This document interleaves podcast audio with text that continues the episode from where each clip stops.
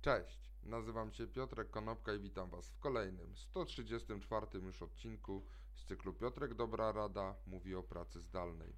Dzisiaj powiem kilka słów na temat wyników badania, które opublikowała ostatnio firma Terminal. Terminal jest to firma, która pozwala inżynierom i pracownikom w branży technologicznej znajdować pracę, czyli łączy pracowników i pracodawców. Przygotowali badanie wśród 400 zarządzających e, firmami, którzy są ich klientami lub potencjalnymi klientami. I te wyniki, pozwólcie, że przeczytam kilka najważniejszych rzeczy, które sobie wynotowałem z tego badania. W ogóle link do badania znajdziecie na dole. Więc 70% firm nie ma w ogóle żadnej strategii długofalowej dotyczącej pracy zdalnej. 45% z tych, którzy nie mają planu, mówi, że ich firma jest przygotowana na pandemię, ale w ogóle nie jest przygotowana na przyszłość po pandemii. Natomiast spośród tych, którzy mają długofalowy, długofalowy plan, to 61% ma plan na najbliższe 12 miesięcy, a 40% ma plan na okres covidowy.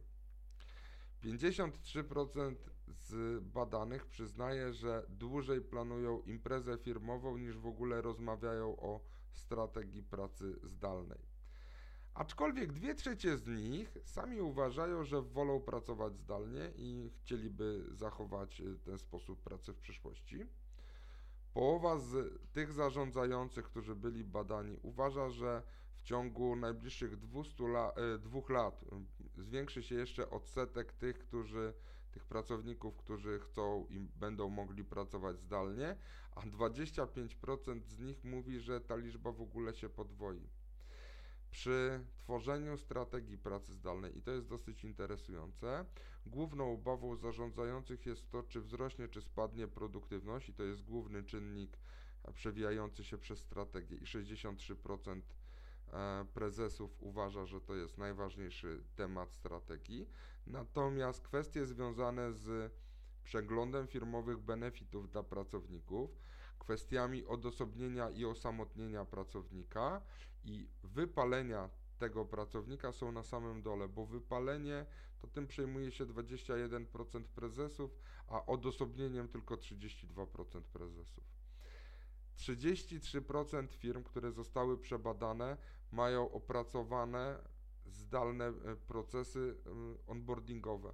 To znaczy tylko jedna trzecia firm umie przyjąć pracownika, który będzie pracował zdalnie i umie wyszkolić go zdalnie. Zaś pogaduszki na kawie, na Zoomie nie są traktowane jak element kultury organizacyjnej przez blisko 60% prezesów. Także jak widać, nie tylko na naszym lokalnym podwórku firmy nie są przygotowane do wdrożenia pracy zdalnej, także większe globalne i międzynarodowe korporacje również mają z tym problem.